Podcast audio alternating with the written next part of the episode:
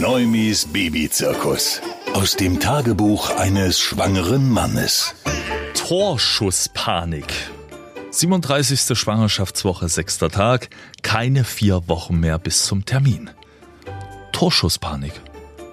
Wir waren jetzt wirklich jeden Abend irgendwo.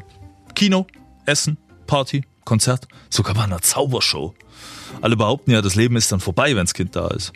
Die einen meinen es ernst, die anderen mit einem ganz großen Augenzwinkern. In jedem Fall macht man es bewusst oder unbewusst. Man macht nochmal alles, was man lange oder nie wieder zu zweit machen kann. Naja, wenn ich in meinen Terminkalender mal so reingucke, dann wäre es jetzt eigentlich schön, wenn das Kind mal kommt, damit ich nicht jeden Abend raus muss. Neumis Babyzirkus. Aus dem Tagebuch eines schwangeren Mannes.